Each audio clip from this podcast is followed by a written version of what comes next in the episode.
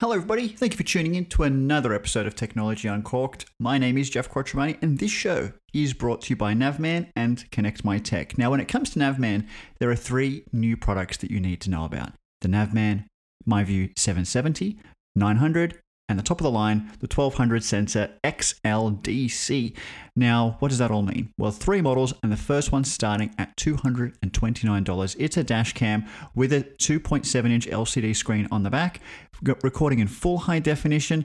And one of my favorite things about this particular dash cam still has Wi Fi on board, still has active guidance to make sure that if you're veering out of your lane, you'll get alerts. You'll get accident black spot alerts, school zones, red light cameras, even speed alerts on a dash cam. So this is really looking out for you while it's looking out on the road as well. This will record, it will give you that full eco drive experience as well. So if you're worried about how much fuel you can, you're consuming, this will pay attention to your driving and give you a little green leaf if you're behaving on the road. And all of that at 229 bucks.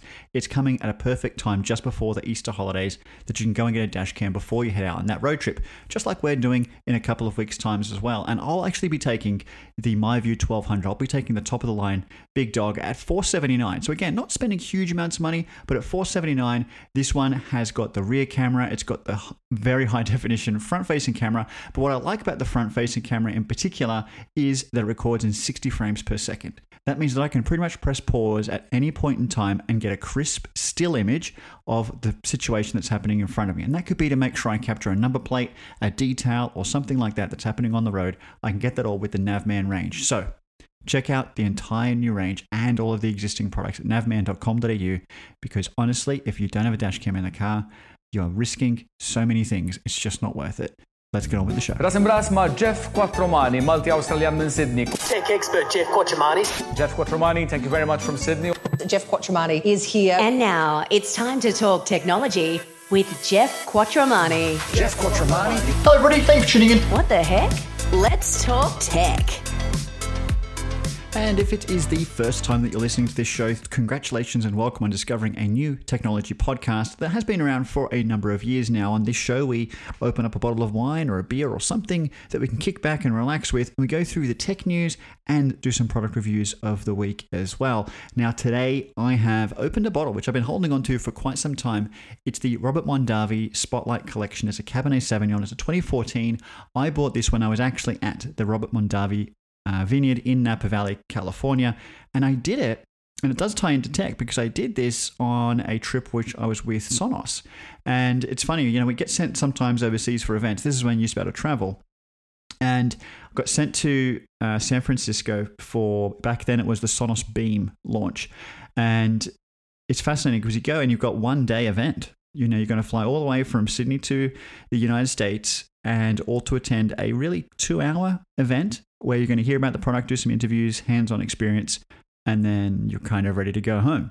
But if you're going to fly over to San Francisco, you've got to do a little bit extra. So, what did I do? Knowing that wine country was just next door, Napa Valley is just down the road from San Francisco, I hired a car. And a real short story here because it's important. If you do ever get to go to the United States, um, you can hire a car in many different ways. They've got Hertz and whatever. And I thought, well, maybe I'll get a Mustang because that would be cool. You know, jump in a Mustang, drive out to, you know, wine country and cruise around in that. And it was about 70 or $80 per day. I thought, okay, that's cool. And then I heard about a service called Turo. Listen up T U R O. And Turo is a service that isn't really popular in Australia yet, but it basically means that you, if you might have a car, you could actually put your car on Turo and someone could rent it. And if, if you work Monday to Friday, maybe you catch the train to work, well, maybe somebody wants to hire that car for a couple of days here and there. So I went on that app and I started looking at cars in San Francisco. Naturally, there was a lot of Teslas available, um, as you'd expect with such a tech-driven little city that it was. But there was also Porsches, there was Ferraris, there was Rolls Royces, there was literally any car you could almost imagine, provided you could afford the daily fee, was available on the app. I hired a convertible Porsche, and it cost less per day. I hired it for the I hired it sort of between 9 and 5 p.m. So pretty much a business day I hired it for, and it cost me less than it would have to get the Mustang from Hertz. And that was a pretty great experience driving a black Porsche um, over the Golden Gate Bridge into Napa Valley, doing some wine tasting. Um, obviously, tasting, not heavily drinking or anything like that. Um, and I bought one of these particular bottles and I have finally opened it. And it may be because there's actually been some Sonos news going around this week, a lot of rumor, a lot of speculation about a new product that could be coming uh, very soon, potentially in May. I may know a little bit about it, but we'll find out more later. Um, but I decided to open this bottle and I'm absolutely loving it. It is thanking me for the cellaring that it's been for, I think I bought it in 2018. So it's, you know, a number of years old. It was already a 14 when it was bought. So yeah, lovely wine. I love American Cabernet Sauvignon. I think they do a fantastic job. Now, today, we're going to talk about more tech, but seriously, get that app. Turo, if you're going in the United States, you could hire incredible cars for so, so much less than an actual hire place. We're going to talk about some tech news. We've got a fair bit to get through, um, about three tech spots. Then we're going to review a watch, a smartwatch that I have been wearing, a little bit unlike your typical Apple Watch or a Fitbit, um, especially when this is made by a brand known as Tag Heuer, who make some incredible watches, and this is their smartwatch. I'm going to talk a little bit about that. It is their second uh, smartwatch that I've seen in market, second one that I've tested, and I can't wait to tell you a little bit more about that. We're going to talk a little bit as well about air purifiers and dehumidifiers. Depending on where you live at the moment, you may be noticing it's damp in the air. There's mold developing. There are concerns, especially if you live in flood affected areas like I maybe do. Um, there's been a number of things you've been learning. And also air purifiers, because air purifiers are such an incredible product if you've never had one. And I'll explain why, and we'll get into some of the detail there. But there's one little one that I've been testing from Panasonic that you just need to hear about as well. So that's the introduction to the show. Let's get on with it. I've been talking about this particular story on radio across the country pretty much all week, but I have to talk about it here because this is the audience that really is my loyal people. And virtual reality is something that we continue to talk about. We continue to talk about this experience that we're all going to one day be in where if we want to catch up, if we want to meet each other, we might say, let's catch up in Paris, but we're all going to be sitting at home, but putting our virtual reality headsets on and standing in a world which isn't necessarily real, one that we've built, and we feel like we're actually together. This is where we're going. Now, if we are going to be in this virtual world together, how do we bring in all of our senses? Obviously, we could see, potentially see each other in some shape or form. We could potentially feel one another in terms of, I told you recently about my HTC experience where we could physically feel when we shook hands or did a high five through vibration in the controllers and things like that. What about smell? There is a company in the United States that is working on virtual reality Scents. Now, S C E N T S, where they're trying to emulate certain smells to create real experiences. So, say, take this for example. What if you were walking through a garden in a virtual world and you bent down, you used your virtual reality hand controller to pick a flower, you raised it to your nose, and you took a sniff, a sniff a sniffy sniff. And what smell would you actually experience? It shouldn't just be nothing. It should be something. How else will it feel real? And that's what they've developed. And actually, the reason I use the flower example is because that's one of the first things that they're working on is roses.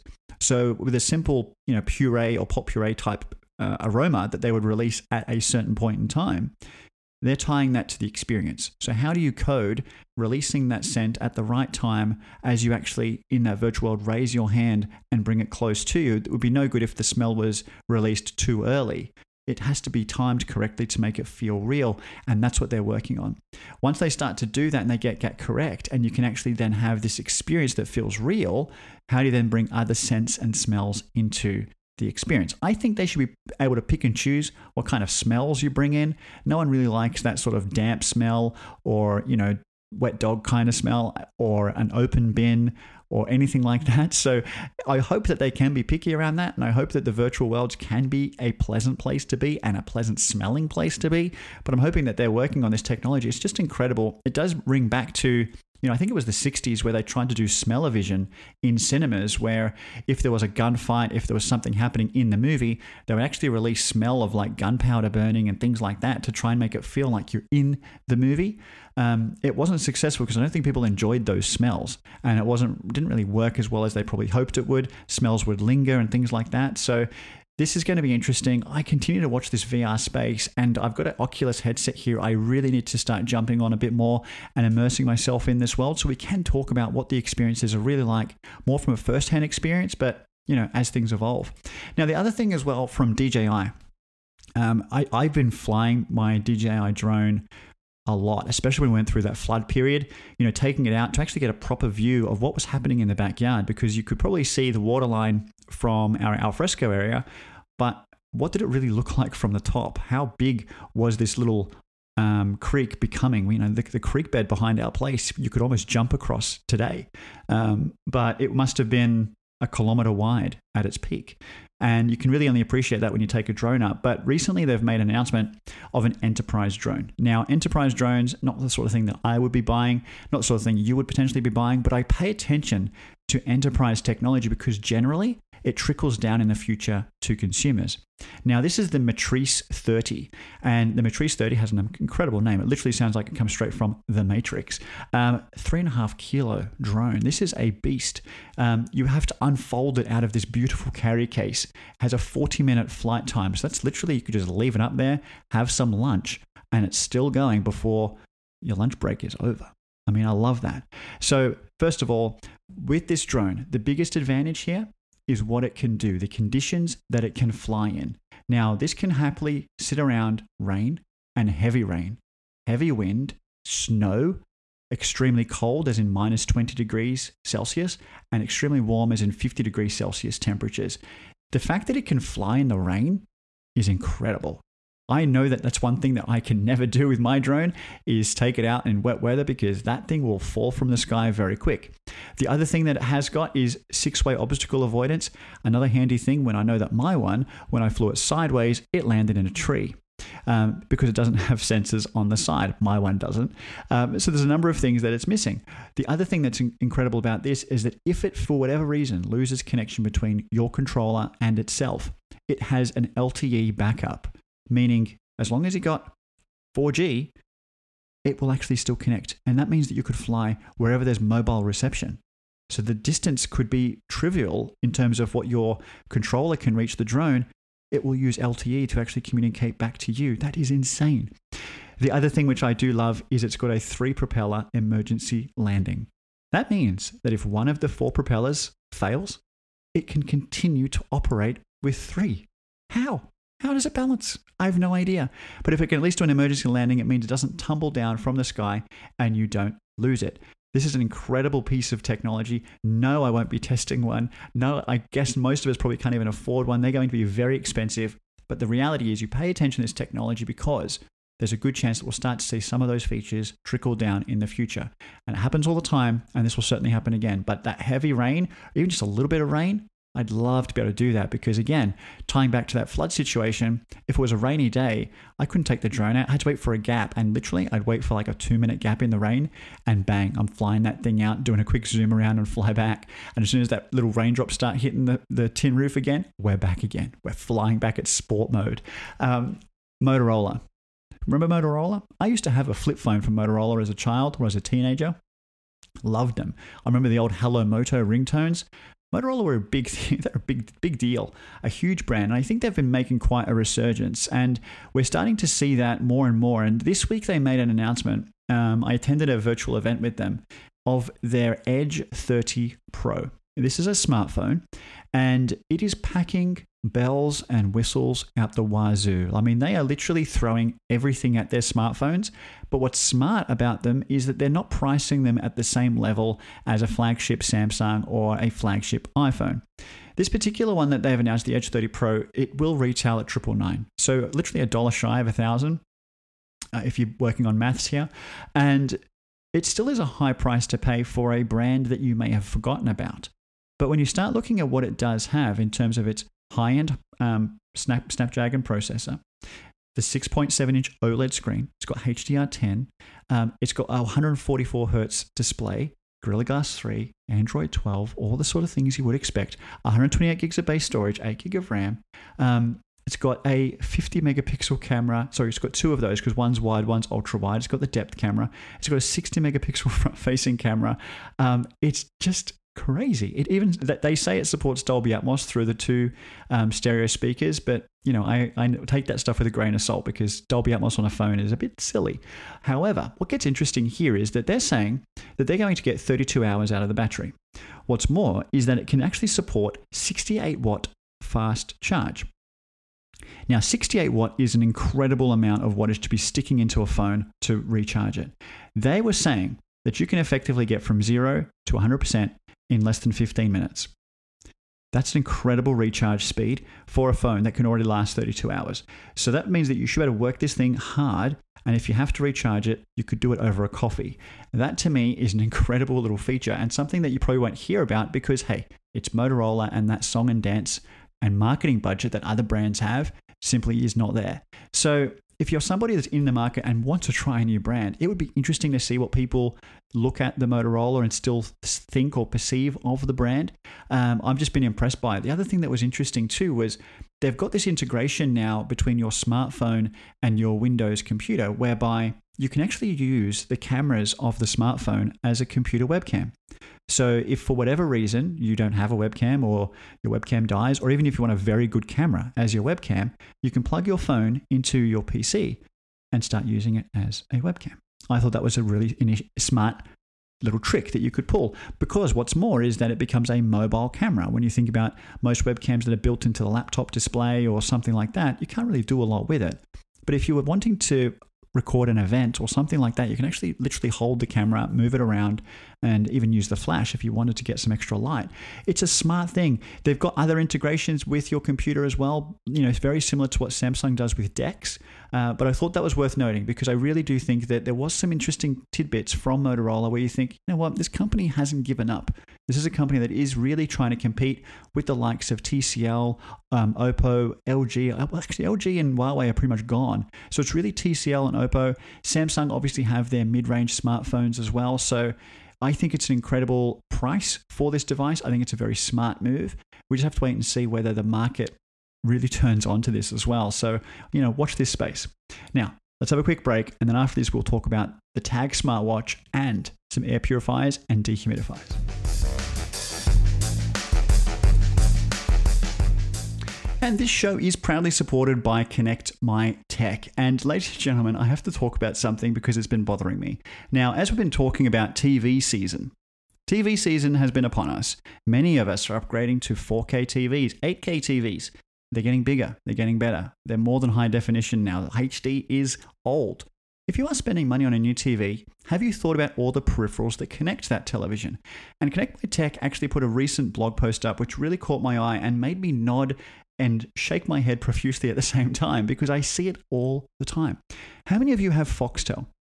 And how many of you know somebody else who has Foxtel, especially somebody who maybe isn't as young and as well tech connected as you might be, dear listener? Have they just bought a new TV, a 4K TV, and are they still using an old Foxtel set top box? Meaning that the menu is ugly, they're not really experiencing high definition channels, and they're certainly not experiencing the 4K channels that Foxtel offers. It's these kinds of things which, if you ask somebody about, they would probably say, well, it works, it's fine. This is what Foxtel gave me 20 years ago, and it still works. So why would I complain? Why would I break something or touch something that's actually working? Yet at the same time, they've spent this money, this thousands of dollars, on a brand new television that can make this experience look a whole lot better if they just made a phone call. These are the kinds of people that you need to recommend to connect my tech. Have them go to connectmytech.com.au, get on the phone, contact Patrick and the team, and get started on a consultation because he'll come in, he'll look at things like this, he'll tell you exactly what you need to do and even help you along the way to make sure that you are getting the best from your Foxtel experience. Are you still paying an old Foxtel contract? Could you be getting a better deal? Could you be saving money and still experiencing the better, the IQ5, the IQ4 set top box? Of course you could. You've got to get in touch with people like the folks at Connect My Tech. And it's not just about Foxtel, it's about your home internet, it's about your entire technology experience. Do you need help? Yes. Trust me, the value that you can get from Connect My Tech is going to be much more than worth not just the money you'll save, but the better experience that you'll receive. You can have a much better Foxtel experience on your brand new 4K TV, and it just takes one phone call, and it's not to Foxtel it's to Connect My Tech. Ladies and gentlemen, go to connectmytech.com.au. Have a look at their recent blog posts. It actually is a place that you should probably be paying attention to on a weekly basis. Just have a look at the articles that Patrick puts up there. And honestly, if you ever think you need his service or know someone who does, please put in a recommendation to them. It will be well worth their time and their uplifted experience.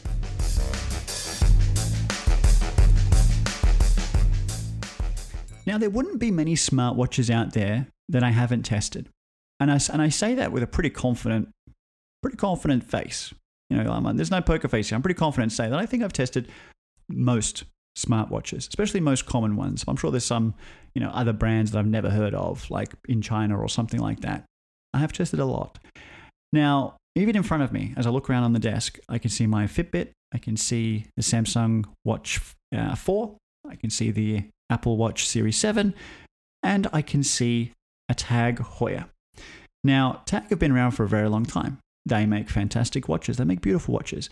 And when you come to thinking about smartwatch brands, Tag doesn't normally come to mind. And it, I don't think Tag really considered smartwatches for a long time either. I would say that if you asked Tag about smartwatches a number of years ago, they would have laughed and they would have said they're toys. They look like toys. It could be something that just blows over. But when Apple started to outsell every single Swiss watch company per year with their Apple Watch, that made them probably sit up and pay attention. When you start to think on volume, just how many Apple Watches are sold, and it can eliminate the entire Swiss watch market, and that's a lot of brands, that must scare people. And when you look around, Apple Watches aren't just being worn by 13 year olds, they're being worn by executives, CEOs, and others. And it's because they've realized that yes, it may still look a little bit like a toy, but its capabilities are worth it.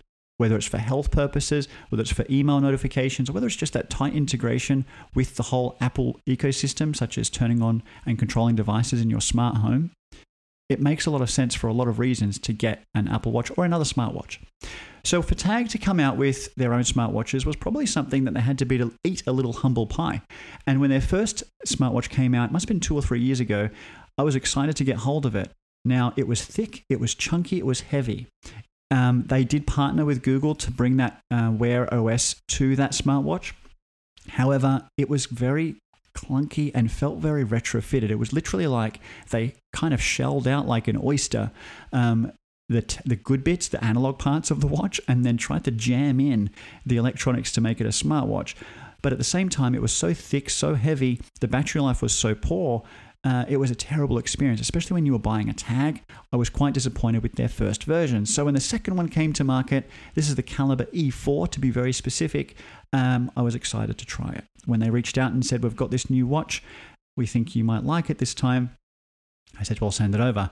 Uh, $2,600 for the Tag Heuer connected uh, Calibre E4. This is not a cheap smartwatch, not by any means. However, there are people who are able to spend up to $2,000 on an Apple Watch when you think about the Hermes collection. And even if you start changing the bands and the different materials that the Apple Watch can come in, you can certainly price up an Apple Watch to get very expensive. So if you do want it to be dressy, an Apple Watch can get around this price point also. Compared to other tags, this is could be considered a cheap tag.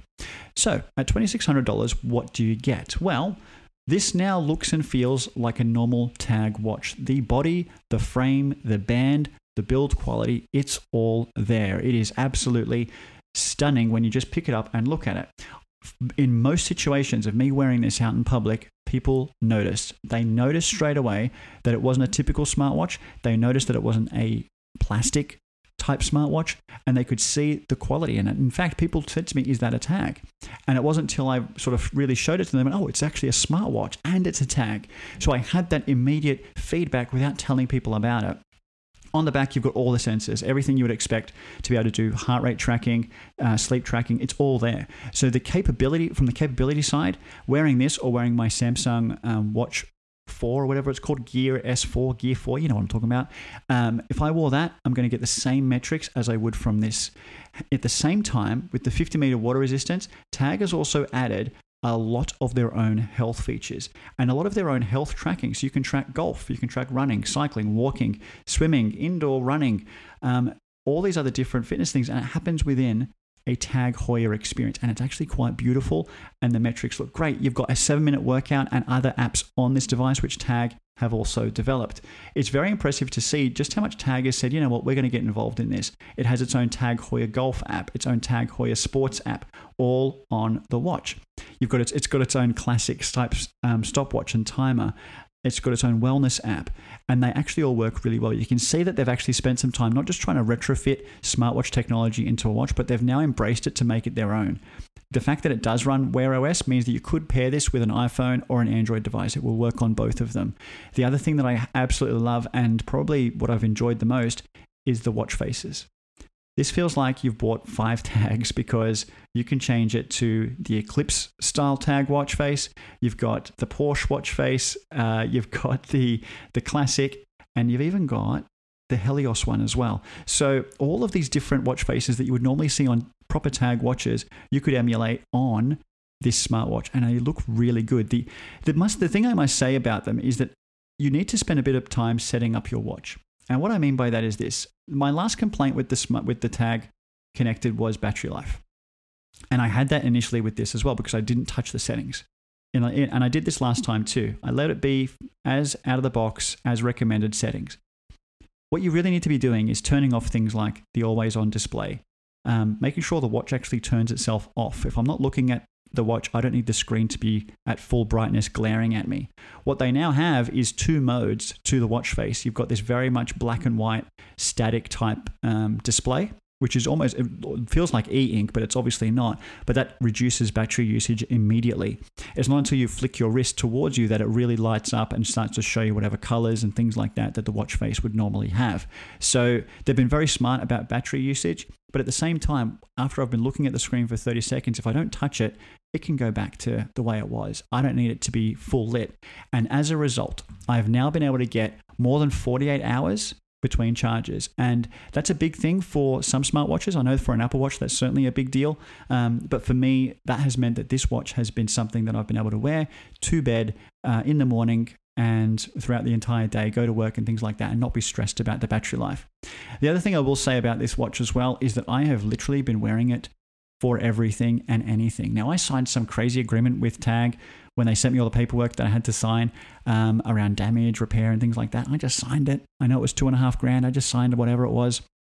But then I wore it mowing, whipper snipping, cleaning the pool. Um, I'm sorry, Tag, if you're listening. I've literally worn it like a normal watch. But when I look at the watch now, not a single scratch, not a single mark on anywhere of the outer casing, the screen, or anything like that. And it's because of the build materials that they're using. Um, it is all, it is very very scratch resistant. It's very tough. It's very strong. Um, not a single mark is on this watch, and it will be going back as if it looks brand new still. So it's a tough watch. It looks great. I really like it. I've completely flipped from the last model to this model. This is going back, guys. This is actually being picked up tomorrow morning.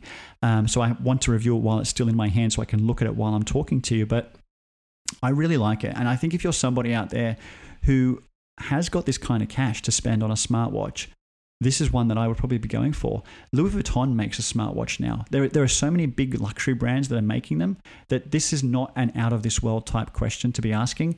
And again, if you can spend almost this much money um, on an Apple Watch, I think I know where, I, where I'd rather put the money. I'd rather put it on a tag. It's that simple. Do I want a tag or do I want an Apple Watch? It's a no brainer. Um, so, yes, you can get cheaper smartwatches, but horses for courses. Where are you going to be wearing this? Is it going to be to the golf course? Is it going to be into a CEO type meeting?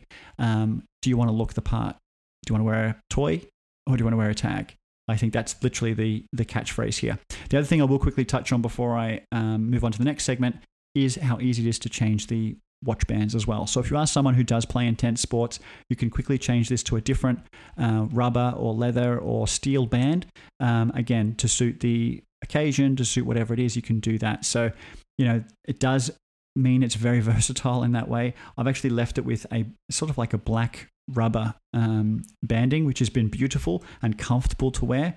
Um, I don't need leather. I, th- I think leather kind of you know it wears very easily. And especially if i'm going to be doing the things i was doing over the weekend i don't want to be wearing a leather um, band on there. Steel band would have been great but it's not what they sent me. So the fact that i can easily swap and change if i was a purchaser of one of these would bring some comfort. So if we're going to a wedding you want it to look classy. Um, you know for me just a real quick insight. When i got married I wore um, a traditional watch on my left on my left wrist, but I also wore a Fitbit on my right wrist. Um, obviously, very hidden. I had it very much underneath the cuff of my shirt, and you couldn't see it in, in, in a single photo. And I was so conscious of that because you look at wedding photos for the rest of your life. Your kids will, their kids well. Um, you know that that photo that you take on your wedding day, it's always looked at. Wasn't worried about the analog watch because it's an analog watch. It was it's classic. It's going to stand the test of time. But trust me, that Fitbit that I was wearing um, would have had a very small display. It would have been very very thick and chunky. I don't want anyone to see that because that would have really put that image into a different world. It would have looked at that differently. It's like if I was wearing an Apple Watch to a wedding. I don't think you would. I apologize to anybody who has worn their Apple Watch on their wedding day, but when you look at that in 20 years' time, people are going to say, What the heck was that thing you were wearing? And be like, Yeah, do you remember when you used to wear watches that looked like that? I don't think you'd get that if you wore the tag connected. Just saying. Now, it must be an age thing or something where you start to get more fascinated about topics that just didn't interest you at all when you were younger. Um, here I am talking about air purifiers. And if you're too young for this, thanks for listening. Thanks for downloading. I'll speak to you next week. But um, I have suddenly been looking at air purifiers like they're just magic. Now, since living where we are now, uh, we've done a couple of things. We've painted, we've been sanding, we've gone through a flood. We haven't gone through a bushfire yet. Um, that could come. But when you think about all of those three things that I've mentioned, they bring different pollutants to the air. When you're sanding, you've got dust flying all over the place. When you're painting, you've got smell. Um, and when there's a flood, you later have moisture, you have dampness, and you have um, a problem around mold if you if you don't catch this problem. Then, when you think about bushfires, and this, we actually had an instance around bushfires in the last place we lived in, the smell of smoke. If you're asthmatic, that could absolutely ruin you. Um, if you've got allergies to pollen, you can see how your indoors could actually be a real problematic place with these kinds of odors, smells, pollutants. And it wasn't until I did a briefing, I think, with Samsung a couple of years ago about their air, purifier, and it got me so fascinated in this stuff. I ended up thinking it was just rubbish. I thought this is just this is what you need if you're in somewhere like Shanghai where the pollution is incredible. I mean, this is Australia. It's beautiful air. We love the air we breathe. Open a window, life's good. You actually can't always open a window. I mean, that's the reality of it. Take those examples I've mentioned. If you have a bushfire burning in a suburb next door, you don't want to open the windows because, despite the fact that you might have a nice breeze, you have to leave, leave that glass door closed so you don't get the smell in the house, especially if it does affect you. So, anyway, I got a couple of years ago, I got really talking to people who are specialists in this space, talking about HEPA filters, trying to understand what these things actually do, what's real, what's fake. And there is a lot of crap out there, to be honest. There's a lot of stuff out there which just is garbage that will put a, a statement on their packaging which is false or misleading. And especially when it comes to that HEPA certification, a lot of people don't have it. They just say they've got HEPA filters, H E P A. And anyone can put a HEPA filter on their device, but is it actually filtering 100% of the air that comes through the air purifier? That's a question you have to ask and have to look at on the product to understand that because there are even split system air conditioners that have HEPA filters, but it could actually be 10 centimeters wide, where the intake on the split system is about a meter wide. So you need to start thinking about okay, am I actually getting what I'm being told I'm going to get here? So air conditioners, while they can provide some air purification or filtration in your home, that's literally your last resort if you don't have anything like an air purifier because the filtering on them just doesn't have the same grade or level as a dedicated air purifier does. So, when you start thinking about air purification, um, I've looked at a number of different units. I've tested a ton recently. I did a segment for Studio 10 where I needed to um, get a bunch of units together. I continued to use them after bringing them home after that day and really started to get to know them. I tested one from Philips. It's the Air Purifier Series 3000. Um, I love the name. It actually looks gorgeous. It's got this grey sort of material um, wraparound, which looks fantastic. It's very quiet, um, which is an important thing around air purification, especially if you want it to run into the evening or if you put it in a child's room where they might suffer from allergies. Um, having night mode and things like that to keep it whisper quiet is important but actually looking at the layer of um, filtering to understand how small the particles are that it can filter incredibly important. So from Philips, I saw some great options. They come in different sizes to small, medium, and large rooms. It simply comes down to maths. Think about the cubic size of a room in terms of how much oxygen is in that room. Think about how much air the um, air purifier can intake in terms of liters per hour and do the maths. It would quickly tell you how long it would take for that air purifier to, to filter the contents of that room. And that could mean that it could be running for two days before it manages to filter all of the air in that room. So, depending on your speed and how quick you want this thing to work and how well you want it to work, you do need to buy those ones that suit the room. Don't just get the smallest one and hope for the best. Um, a small one is great for a bedroom, a medium one is great for maybe a living room, and a large one could be great for the center of the home, as an example. Now, when you think about it further, um, I've also received a very small air purifier. Um, this is from Panasonic. It's called the Nano E X. And this thing is the size of a coffee cup, like a travel mug. And honestly, I've had it on my desk for about a week now. And I don't think it does everything you think it would. Um, it doesn't necessarily purify the air. There's not even a filter that you can replace, which would mean to me that it's not actually purifying the air, it's cleaning the air. And there's a vast difference here in saying that because if I was sanding, it's not going to help me with the particles in the air. What it is going to help me with is if I'm painting, and it's going to help remove the odors in the air. So, having this on my office desk has meant a couple of things. It's meant that after I've brought in a coffee, the smell of the coffee disappears pretty quickly.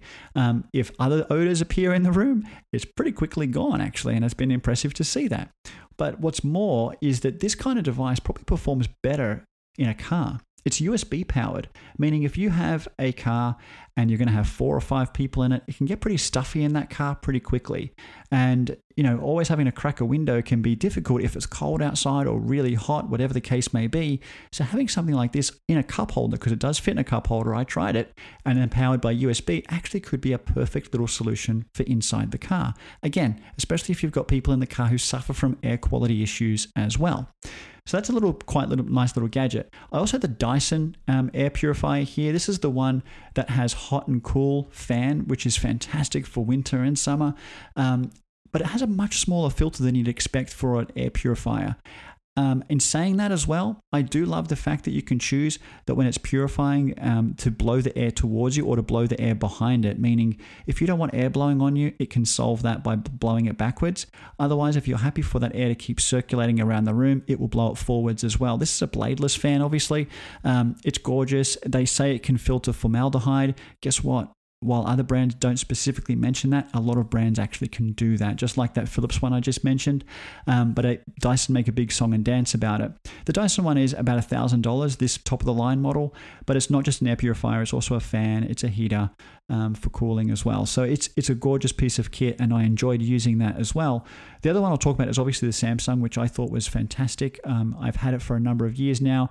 Um, all of these devices, by the way, usually have an app meaning they can connect to your smart home, meaning you can actually turn it off and on wherever you are. You can monitor your air quality pretty much wherever you are as well. And I find that to be hugely advantageous. Samsung is no different. It works on SmartThings, it works with your Google Assistant. Um, and that basically means that if I ever want to, I can quickly turn it off and on especially if you notice that it's been off for a while and you think, gosh, it's stuffy in here or whatever, that you can feel it, especially when you're working from home. You might walk back into your office and think, oh God, what I've been breathing too much in this room, too much carbon dioxide or whatever the word is. You turn the air purifier on and things start to feel comfortable again. It's real. Now, beyond that, if we start thinking about dehumidifiers, that stuff has gone crazy lately, especially with all of the floods and things like that. So while an air purifier will help reduce the moisture in the air, it does. It helps, you know, take out some of the mold spores in the air. A dehumidifier will combat mold directly. And it's a really important difference that an air purifier is great to try and prevent mold from existing. A dehumidifier will help kill and remove and prevent mold from reoccurring. But at the same time, just removing that dampness from the air could help you from a wardrobe perspective in the laundry where you may not have adequate air circulation, or even in the bathrooms where, again, you think about hot, steamy showers, not a lot of ventilation going on, not a lot of natural light coming into bathrooms usually, especially if they've got frosted windows and things like that. So it's been fascinating to me. I've been using this dehumidifier. We have one in a bathroom and we have one in the garage. Now, the reason we put one in the garage is because we've got quite a bit of water in our garage during the floods. And mostly runoff water, not necessarily that the, the flood came. It was it was water that was running past garage doors and then into them. Um, and we've had just so much dampness in there. So I thought, you know what, I'll put a dehumidifier in there, not because I'm worried about the garage, but because I wanted to test the appliance. Now, this one is from Breville and it's been amazing. Again, connected on your phone, you get notifications on your app when the water tank is full. And a massive important thing to call out here. Dehumidifiers that automatically shut off when the tank is full is critical if you care about the room that the dehumidifier is in. Because if not, it could overflow. And if it's in a wardrobe, what's worse than a more water in your wardrobe? Now, these dehumidifiers literally suck the air in, take the moisture out of it, and then blow it back out. I'm talking about this thing capturing liters of water easily in a day. I'm emptying this thing, especially the one in the garage, twice a day one in the morning, one in the afternoon. And I'm pouring out what feels like six liters of water every time. I don't know where that water's coming from. It's literally in the air. It, it blows my mind. literally blows my mind. And if you have have moisture issues, if you notice you've got mold, if you notice anything where you just have this dampness, especially after we've had a week of rain, having a dehumidifier could be a game changer. You really want your humidity to be between that 40 to 55% range. Any higher means that you could have, um, I think it's higher and you're encouraging mold growth. Any lower and you've got, um, it's too dry. And if it's too dry, it means that you're going to have other issues going on in your air as well. I think it's especially got to do with skin and things like that. It's crazy. Like when you start getting into the detail on this stuff, it's wicked stuff. So, my recommendation to most people is consider an air purifier in your home. Even if you don't have allergies, but if you think about smell and things that could bother you, an air purifier can make a big difference. If you're working from home and you're sitting in a room where you might have to close the door, you can't necessarily open the window all the time, consider putting an air purifier in there because it actually keeps the room fresh. And that means that you will sound better, you will think better, you will breathe better. Breathing your own garbage every time, every part of the day is not healthy. Um, and again, I've seen some people claiming around COVID, saying that air purifiers can impact COVID. I don't buy into that stuff. But what I do buy into is my own experience. And I'm someone who is very skeptical, and I've started to get a little bit more positive about this stuff. Um, a lot of these obviously going back, but I can tell you that I've definitely started to open my eyes a little bit more about air purification and even wondering how I can build this tech into the home rather than it being an appliance that sits in a corner all the time. So, you know, do check it out. Do do some research. Um, they can get expensive, but the very cheap ones are effectively a fan. Um, I've seen some brands, especially the no name brands, where when you look into the actual details of the filtration that it provides, it might as well just be a pedestal fan dead set. That's as good as some of them can be. So do look into it. Do check the filter size. Do check the replacement filters because if it doesn't offer the ability to buy a replacement filter, then what's it actually doing in there? You know what I mean? If you don't need to ever replace the filter on an air purifier, then it's not a real air purifier, guys. It's that simple because an air purifier that's doing its job will need replacing. It's that simple. Um, so do do your research. There's plenty of articles. I've seen some great ones on Choice, um, on Finder, and other places. So do some do do some look look into it. Especially if you've got allergies or you've got someone in the household who does. Um, it's been absolutely fascinating to use them. Just spend your money wisely on these kinds of devices. Now, ladies and gentlemen, you've been amazing. You've listened to a cracker of a show. If you enjoyed it, leave a review one star, five star, whatever you like. Leave some comments. Get in touch with me if you've got any questions. We are open to discussion. We will also have a giveaway coming up on the show soon. So if you're interested, tune in next week and the week after that, where we'll hopefully be able to talk about them more and let you know about how you can win. There's some fun stuff ahead. Speak to you soon. Bye bye.